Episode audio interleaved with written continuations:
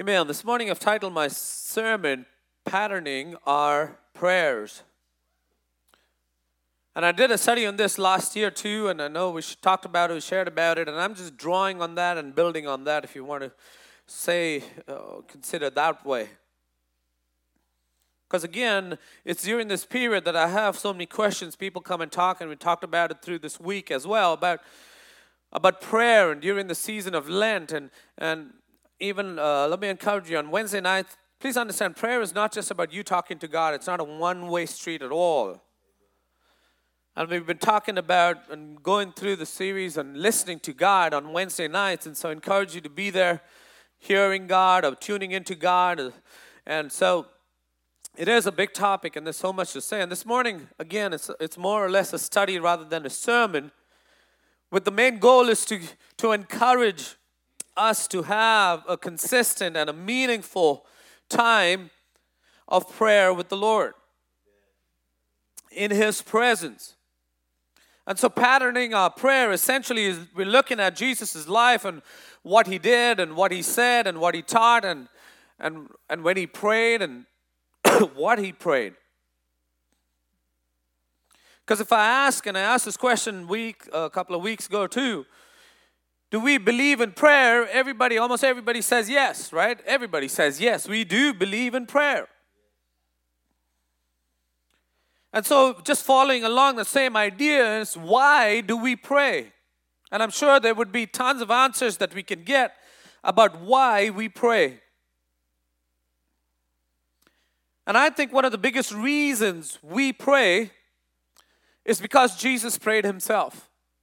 And if we are to pattern our lives after Jesus, we pray because he prayed as well. It's one of the reasons, I guess. And he taught us, he prayed, and he also taught us how to pray.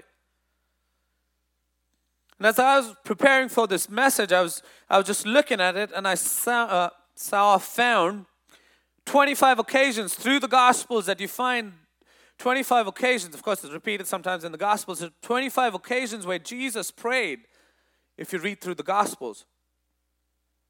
And I'm including his conversations with God, right? 25 times we notice that Jesus prays. And so, looking at Jesus and in prayer, I've kind of put them into three broad categories. Again, the reason why did Jesus pray? The approach and how did Jesus pray and the pattern and what he taught us or how. I mean, what did he teach about prayer? And so we're looking at these three broader sections. Again, this is huge topic, but we're just trying to put it together right here. So first let's look at the reason. Why did Jesus pray? I know people have asked me this question Jesus, you know, he was God. Why did he pray? Did he really need to pray? Was it necessary for Jesus to pray? And I got five reasons to, for this first section. Five reasons. Number one, because of the nature of the Godhead itself. The nature of the Godhead itself. Now, we all know that prayer is not just bringing our list of things to God and asking for Him to come and help us, right? That's more, prayer is just way more than that. It is conversation with God. It's conversation with God, and I'm not trying to be irreverent or anything of that sort, but it's, we say, you know, it's talking to God or talking with God. Not just talking to God, talking with God. It's about communion with God. And so when we think about prayer, Jesus and the Godhead, we realize that we worship a triune God, correct? What we call the Trinity, three in one, and that there's, there's this perfect unity and harmony and communion within the Godhead. And so you see, the Trinity in essence itself is relational. And so, Jesus, as part of the Trinity, there's this relational aspect where he communed with the Father and the Spirit. Please understand, Jesus, again, don't, don't ever mistake this, but Jesus never lost his divinity when he was here. He was still fully God, right? He did not cease being God at any time, even when he took on human flesh, as we call it. Why did Jesus pray? Because it's part of, it's the nature of the divinity, but I also see part of Jesus praying. Why did Jesus pray? It's because you see God's purpose in creation was prayer. The triune God, which has this perfect harmony and relationship, chose to make man, and one of the primary reasons for making man is so that God could have a relationship with us and we could have a relationship with Him. And prayer is one of the ways we have communion with God. You see that? So that's why I said his intention in creation was definitely way more than just go, you know, go work the land and eat the fruit or be fruitful and multiply. Yes, those are things that he said. But one of the main reasons he created us is to have a relationship with us and so that we could have a relationship with him as well. I mean, think about it, right? From the Garden of Eden, when he created Adam and Eve, what? He walked with them. He just didn't create them and say, okay, go do your thing. No, he didn't. He walked with them. He talked with them, you know? We sing that song. And so this aspect of relationship was important, right? It was intended right from creation. And Jesus, as a man, yes, 100% God, but Jesus as a man realized the importance of having a relationship with God as well. And that's why he prayed.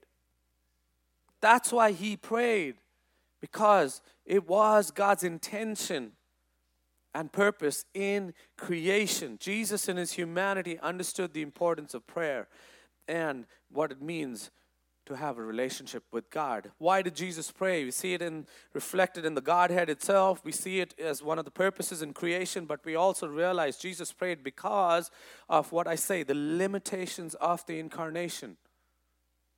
The limitations of the incarnations. Whenever we talk about the incarnation, we always go to Philippians chapter 2, where Jesus took on, and Paul describes Jesus taking on human form or human flesh we talk about, we use the words, you know, he emptied himself or he limited himself. He became nothing.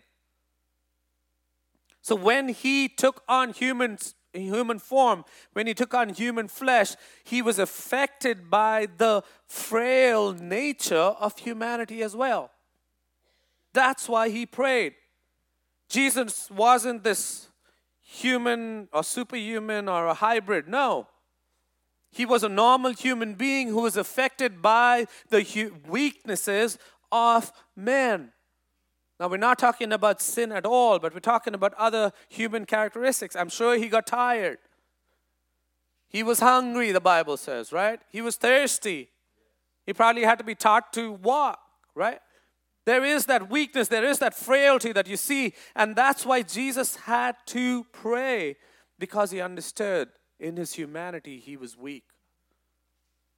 He needed God's strength. He needed God's encouragement, whether it was emotionally or spiritually or, or physically. He was tempted like any other man. It says, yes, he had willpower, but he needed God's strength to make it through. To accomplish what he came down to accomplish, he needed God's strength, and that's why he prayed. That's why he prayed right in the beginning of his earthly ministry, we know when he goes off and he's tempted, right? In the first first time before he even starts his earthly ministry. He goes out and prays, but he needs God's strength to make it through that. And right at the end, he still needs God's help. He needs God's help. He needed God's strength. He needed that encouragement. And that's why he prayed. Another reason Jesus prayed is because he was totally submitted to God's will. He was totally submitted to God's will, and that's why he prayed. If we want to do God's will in our lives, we cannot do it on our own. We need God's strength, and that's why Jesus prayed as well. In the Garden of Gethsemane, you know, the whole idea of the cross, he didn't get excited about the cross. He wasn't excited about the cross because we see in Luke 22, what does he say? God, if possible, you know, let this cup pass. He wasn't so excited about that, but he prayed in submission, saying, What? God, not my will, but yours be done. He needed God's strength to accomplish God's will. He was submitted. Jesus prayed because he was dependent on and submitted to God's will. Lord, your will be done, not mine. Let your will be done. And, you know, it's interesting because he prayed, he knew what the price was. Right from the beginning, he knew what it would cost. Yet when it came to it, he still needed God's strength to make it through. He still knew it. He still needed God's God's strength. He anguished, like someone said, he anguished over the cross, yet he was perfectly submitted to his Father's will. He anguished over the cross. When you pray, church, we're just basically humbling ourselves and asking, submitting ourselves to God's will. Jesus constantly submitted to God's will. I'm, I do not say my own things, I say what God told me to say. He said that himself. And so that's why he prayed. He prayed because he was in total submission to the will of his Father. That's why, even at, right at the end, right in Luke 23, when he, he's on the cross, he says, Into your hands I commit my spirit. He's totally giving everything into your hands. And again, it's it's countercultural, you know, when we submit to God's will or submit to anyone else's will, right? It's countercultural, but he needed prayer because he was dependent and submitted to God's will. Why did Jesus pray? And of course, the most important thing I think is to show us how to pray also. To show us how to pray. And I think the biggest part of it is what we talked about last Sunday. The biggest part of showing us how to pray is how to approach God. And how you approach God is as a father. As our Father. You would know previously it was always Yahweh or Adonai or, you know, our Lord, our God, and then God of our fathers. And then Jesus comes along and he says, hey, he's not just God of your father, he is your Father your Father. He is our Father. He made a distant God a personal, personal being, a personal figure, a personal Father, not just God of our fathers. He is God, your Father. And that's how He shows us how to pray. When we pray, we pray to our Heavenly Father. He gave us that example to pray. Why did Jesus pray? To teach us or to show us how to pray to show us how to pray. I wrote this down a long time ago as a young pastor, and uh, I remind myself about it time and time again, and I remind others about it as often as I can also. If Jesus, the perfect man, knew the importance and necessity of prayer in his everyday life, how can we, way less perfect human beings, be too proud to pray? If Jesus, the perfect man, knew the importance and necessity of prayer in his everyday life, how can we, fallen humans, be too proud to pray? Christians who don't pray, it's an oxymoron, right? Why did Jesus pray? Jesus prayed because it's part, it's very part of his nature, of the Godhead. It's his purpose. We see the purpose of creation where Jesus prayed to have that relationship with God. We see because he was limited in his human form, he needed prayer because he needed the strength to go through. He prayed because he submitted himself to God's will and he prayed so that we would know how to pray. Now let's look at the approach. We talked about the reason he prayed and now the approach. How did Jesus pray? How did Jesus pray? How was his approach to pray? Number one, he set aside time to pray. He set aside time to pray. I've been asked many times, what is the best time to pray? I know people who swear that early morning is the best time to pray. I know people who say, hey, late at night is the best time to pray. Does it really matter? I don't think so. What's important is he set aside time to pray. Amen. Set aside time to prayer. Is there the holy hour of prayer scripturally? No, there's no holy hour. Jesus, Mark 1:35, it says very early in the morning while it was still dark, Jesus got up, left the house, went off to a solitary place, and he prayed. So he prayed early morning. Now we find evidence other way. Matthew 14 23. After he had dismissed them, he went up on a mountain by himself to pray. Later that night, he was there alone. So the implication is what?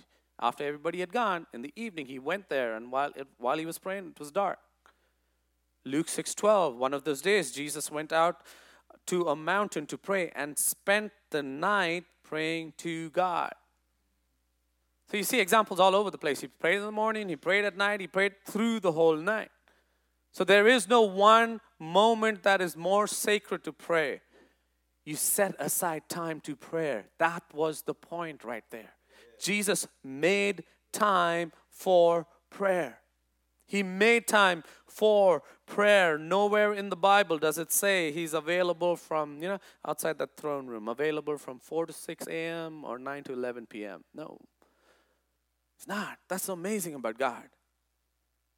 Thank God he doesn't do that. All we've got to do is be like Jesus as he approached. He made time to pray. He made time to pray. You make time to pray, and that's the sacred time. That is the holy hour, if you want, whatever, that time you pray, that's when it is. Set aside time to pray like Jesus did. I was talking to someone actually just this past week.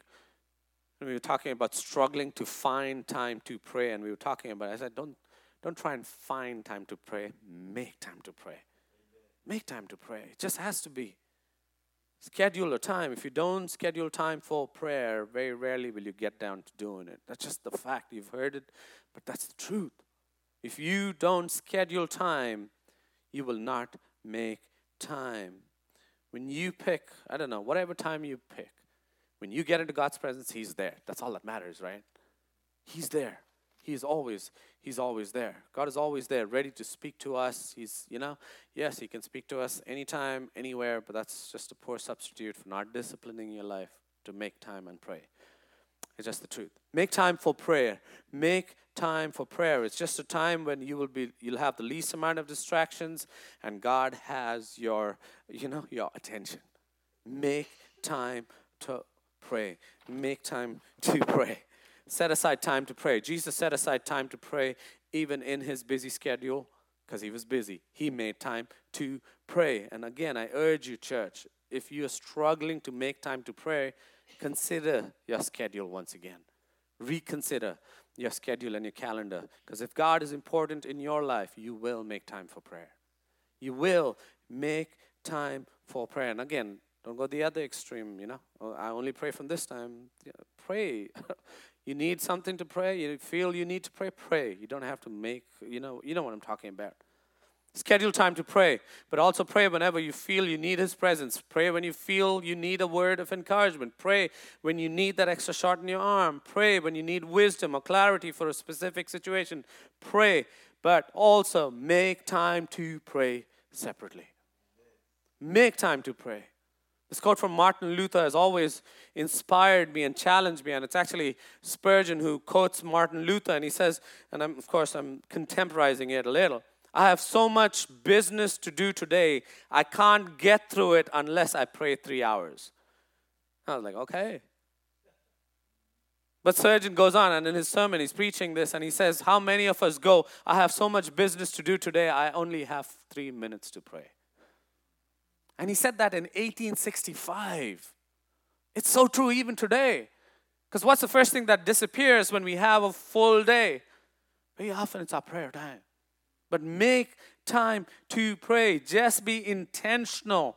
Be intentional because Jesus was intentional to set a time, set aside time to enter into God's presence and pray. Doesn't matter what time of the day it is, make time for prayer. How did Jesus approach prayer? He set aside time for prayer. Second, you look at it in Matthew uh, in Mark chapter 1, 35 all the way through 37. Very early in the morning, while it was still dark, Jesus got up, left the house, went far off to a solitary place where he prayed. Simon and his companions went to look for him, and when they found him, they explained, Everybody is looking for you. So implies what? He went off by himself. Now, again, many people have said this, and it's true too. Sometimes it's easier to pray when there are a lot of people praying around you.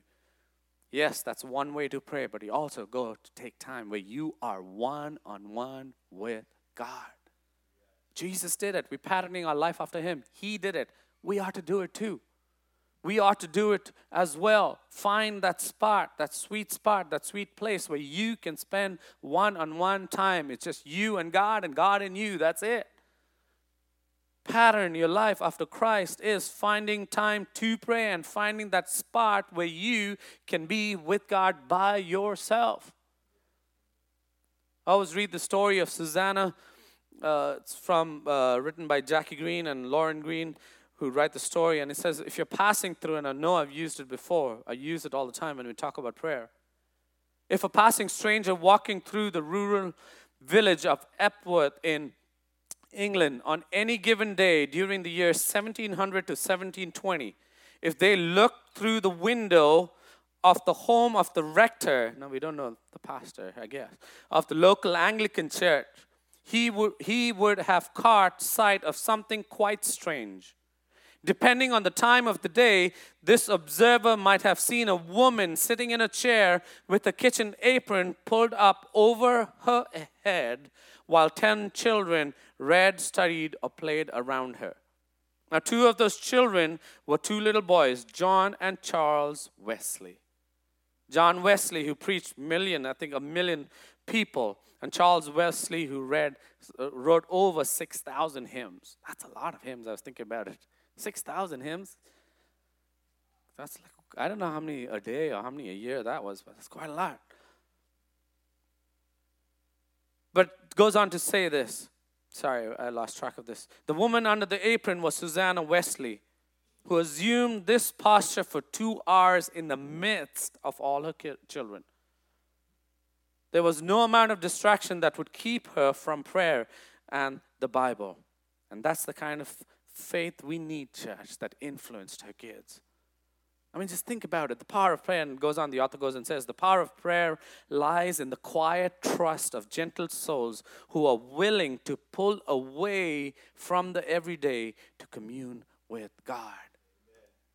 The power of prayer lies in the fact that you can set aside time, pull apart, pull away from your busyness, and set time with God. And that's where the power of prayer lies.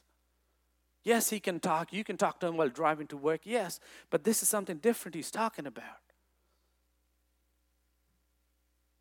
I mean, you think about it, someone like this, someone's story like this, and you always think, what's my excuse to not find a place to pray? What's my excuse to not find time to pray? Challenge, church, when you pray, Matthew 6 6, he says, when you pray, of course, this is Sermon on the Mount, when you pray, go into your room, close the door, pray to your Father who is unseen. And so be unseen to pray to an unseen God. So take time to pray, make time to pray, but also find that place where you can pray where it's just you and God and God and you, because that's when prayers are effective find the point. The point again is so that you don't you're not distracted and pulled away from stuff at all. Find that place to pray where you won't again not to a place go stand somewhere where everybody will see you and draw all the attention. We know the story of the pharisee and the tax collector right there. He prayed loud enough for everybody to see him right? That wasn't the point find that place to pray. When I was in Bible college, I'd go out to the soccer field and pray in the soccer fields. And if it rained, I'd go find a classroom to pray. It doesn't matter. Find a place to pray. It doesn't have to be only that one spot that you can pray. Find the place where you can be honest with God. Set aside time. Set aside that place where you won't be distracted. Maybe it's driving early. And I had someone tell me this last year when I was speaking. And someone commented about how they get to school early when they pick up the kids the kids, the baby sleeping in the back seat, but they get the half to read the Bible and pray in that school line. Well, is that good? Is that bad? I don't know. That person made an effort to make time for prayer, and it was just them and God. So make time for prayer. Find that place for prayer, which brings me to the next point. Because I love walking and praying. Kneeling and praying is much harder, especially after knee surgery. Thank God He doesn't only answer prayers when I'm kneeling down and praying.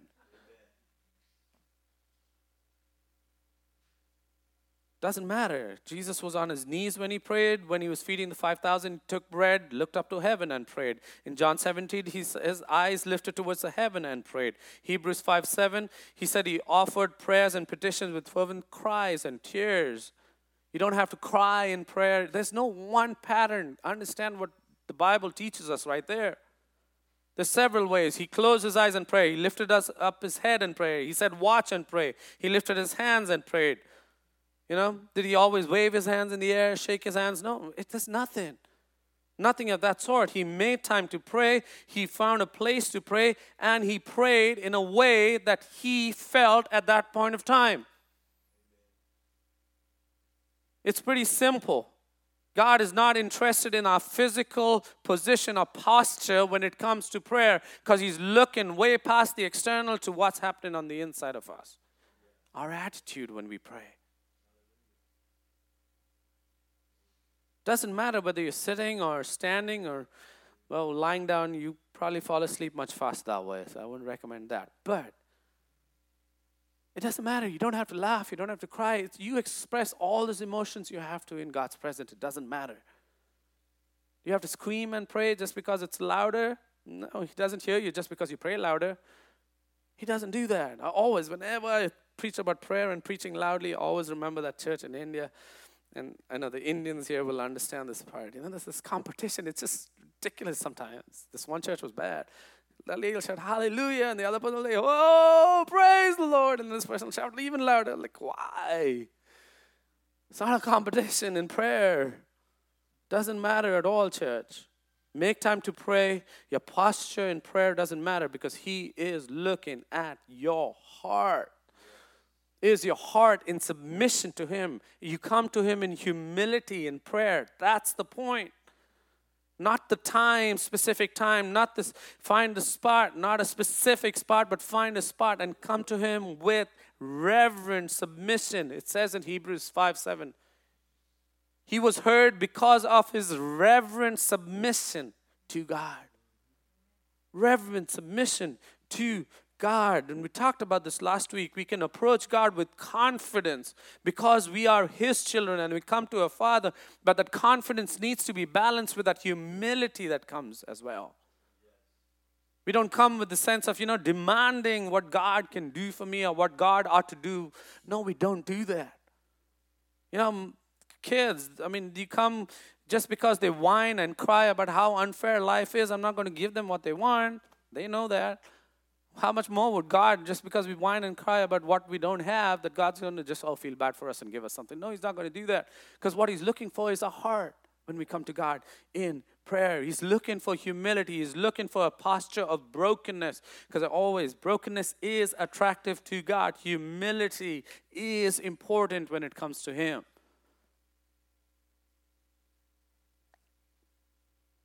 I highlighted this in my sermon as I was preparing. When we pray, we pray in faith, believing that God can and will answer prayer.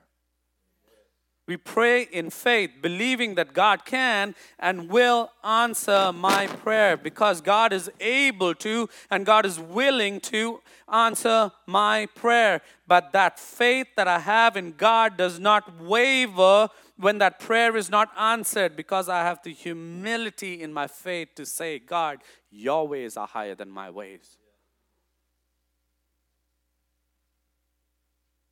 Faith is not just needed to get prayers answered the way we want them to be answered. Faith is needed when we come to God in prayer and say, even if I don't get this, God, your ways are higher than my ways.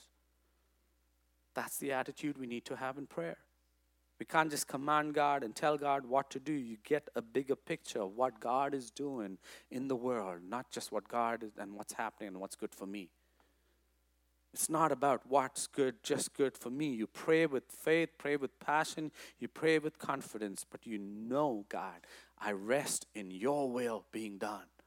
I rest in your will be done. Again, it doesn't matter how long I pray, how short I pray. It's the total opposite. We pray real long prayers in public and real short prayers in private. Jesus did the opposite. When he was alone, he prayed a lot. When he was in public, he prayed short, right? Doesn't matter. Find time to pray.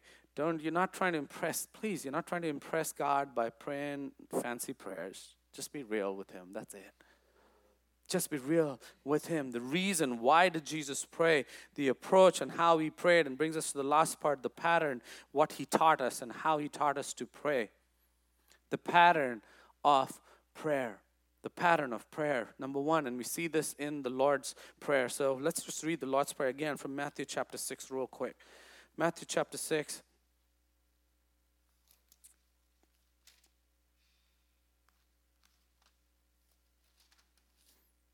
6 verse 9 uh, it just talks about the pattern of prayer again.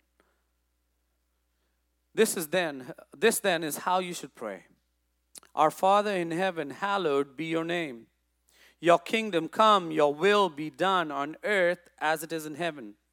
Give us today our daily bread and forgive us our debts as we also have forgiven our debtors and lead us not into temptation but deliver us from the evil one. The pattern of prayer, again, this is huge, but we're just going to go in three parts. Number one, God's pattern is upward or God centered. It is God centered. It starts God centered. Our heavenly Father, hallowed be your name.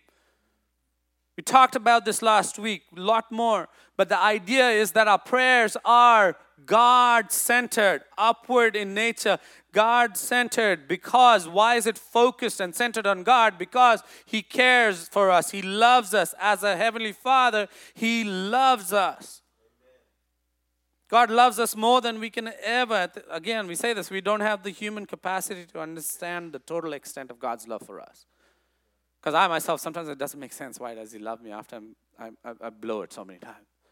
But He loves us.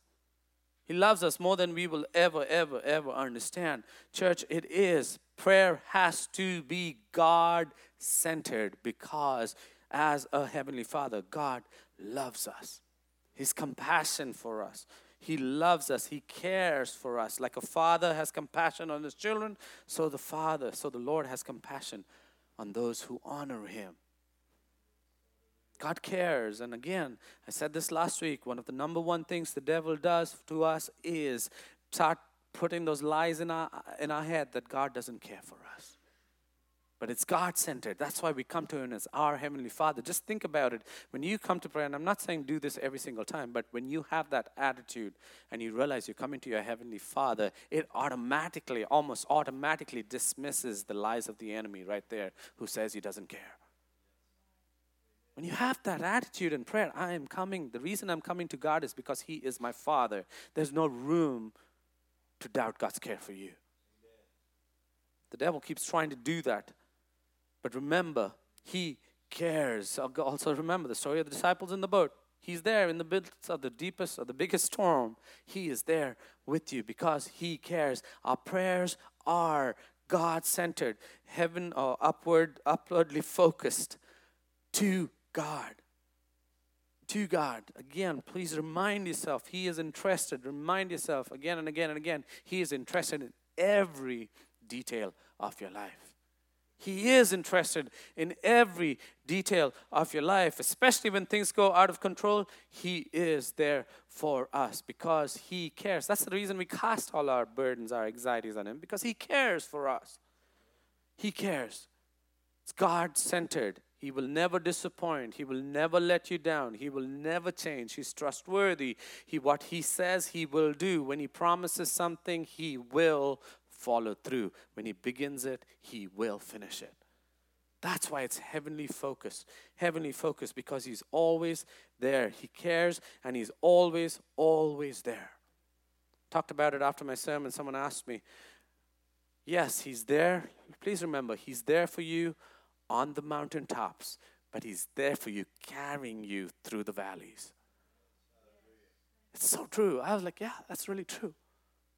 He's there with you on the mountaintop, but He's carrying you through the valleys because He cares for you. Our prayers are God centered, heavenly focused because we know who our God is, not just what He can do for me. It is God centered because of who God is. Now it's God centered, but it's also an outward elephant, uh, outward elephant element an outward element. Zach, come back, because he runs away on an elephant trail. God centered, but also outwardly focused. Also, outwardly focused. My prayers should not and cannot be only about me. It cannot be only about me. It was upwardly focused on who God is, but it's also outwardly focused because I see what God is doing in the world around me. That's why he says, Your kingdom come, your will be done. Because we're focused on what God is doing in the world around us as well we have to have the bigger picture in our hearts and in our minds as we pray. Because that's when our prayers are not going to be selfish all about us. It's easier. I say this, and I say this several times. It's easier to find meaning and purpose in life when you align yourself to what God is doing in the bigger picture. When you realize that you are just that, that bleep, that dot on God's timeline, that's when you really understand the meaning and purpose of life. You can't pray just about God, make me happy and give me stuff because you will lack meaning when you do that. You got to pray that prayer, like Jesus said, with that outward focus of, Lord, your will be done. And then it's just amazing, church. I don't know how it happens when you just fall in line and get that picture of God in this grand scheme. He's doing something, and you realize that He has called you to be part of that big grand design. That's when that meaning and purpose just kicks into your heart. Because you are outwardly focused, not just you, because you're aligning yourself to God's sovereign, sovereign plan for all humanity. There's an God centered, but it's also outwardly focused. And of course, outwardly focused means pray for others as well, the needs of others, not just your needs, too. Pray for those around you. God centered, outwardly focused, but also genuine from within. Talked about it briefly earlier. Genuine from within. When we pattern our pray, prayers, when we pray, it's not just about what God can do for me, it also has to be about God. You work in me. God centered, outwardly focused, but also there is God working genuinely from inside because you're saying, God, work in me. There has to be reflection, there has to be this kind of introspection where you look within yourself and see what God is doing inside of you. That's the whole point. To forgive us our debts, lead us not into temptation, but deliver us from the evil one. That's the point of what God is doing within us. Yes, give us our daily bread is just one line there. Yes, He's taking care of our needs, but He's also focused on what's happening inside. Yes, God delights in meeting our needs, but He also delights in transforming us into Christ, transforming us into becoming more like Christ. Refine me, prune me, whatever it takes. There has to be an inward focus as well. That's what it talks about. That's the whole idea of humility that we talked about a little earlier. God, I really am nobody without you. I need you, God. I need your presence. He listens to the cries of our hearts. He honors the sincerity of our prayers. He's never interested only in the external things because he looks way past the external to what's on the inside. Let your prayers be from within. Let your prayers be from within. And this kind of challenges me, you know, especially when it comes to the name it and claim it kind of prosperity gospel, you know, who go the other extreme. You know, you visualize it and then pray it into existence sometimes, you know. But do you notice that most of the time it's all to do with material stuff or health and wealth? Why don't we do? You know, visualize it and pray it into existence when it comes to holiness. When is the last time you heard someone say that? Let's, let's visualize it and, and pray it into existence when it comes to humility. No, never. You know, sometimes we visualize it and pray it into existence, but, you know, gossip, I don't know. There has to be that element within us. has to be looking within because that's what He is looking at. God focused in our prayers because we know we worship and come to a God who loves us and cares for us and died for us outward because we realize that it's more than just me, but it's God working in the lives of those around me and working in the world, and I get to be a part of that. God, give me that kind of desire that seeks to align what I am doing with what you are doing in the world. And then pray, God, work within me. Texted a friend and say, I'm working and I said this I'm chipping away at the log. And that person had no clue what I was talking about. And I was like, no, it's the log in my own eye sometimes that needs to be chipped way more than that speck in someone else's eye. Allow God, let your prayer also be God, work in me. The reason why did Jesus pray? The approach and how we prayed, and the way he taught us how to pray. Our Father, who's in heaven. That's who we pray to. Hallowed be your name. Your kingdom come, your will be done. Just as in the heavens, you know, same thing here on earth. Give us our daily bread, meet our needs. Forgive us our debts, but help us forgive those who owe us something too. Lead us not into temptation, but deliver us from the evil one. Let's go together. For yours is the kingdom, the power, and the glory forever and ever. Father God, thank you, God, once again. Thank you, Jesus. Thank you, Lord. Thank you, Lord. Church, prayer is not just a weapon, it's that ventilator we need to live our life. Prayer is not just something we use to get what we want. Prayer is something that brings meaning, brings meaning to our everyday lives. It's the way, it's our sustenance. It's what helps us every day. That's what prayer is.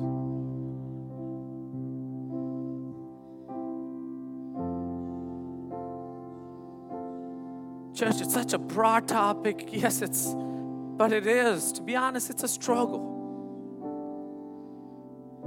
We've heard this. If you've been in church, we've heard this from when we've been, the first time we could hear it, then about prayer. We've memorized the Lord's Prayer.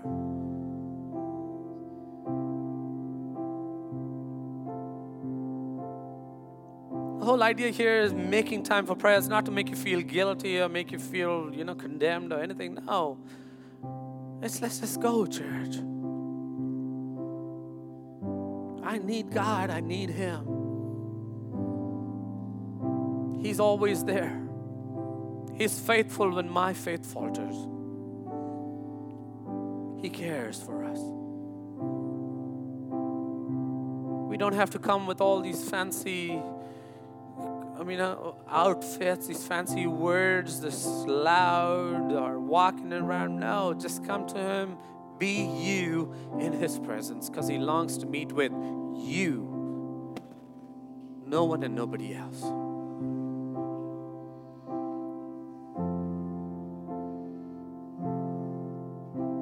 We worship you this morning, God.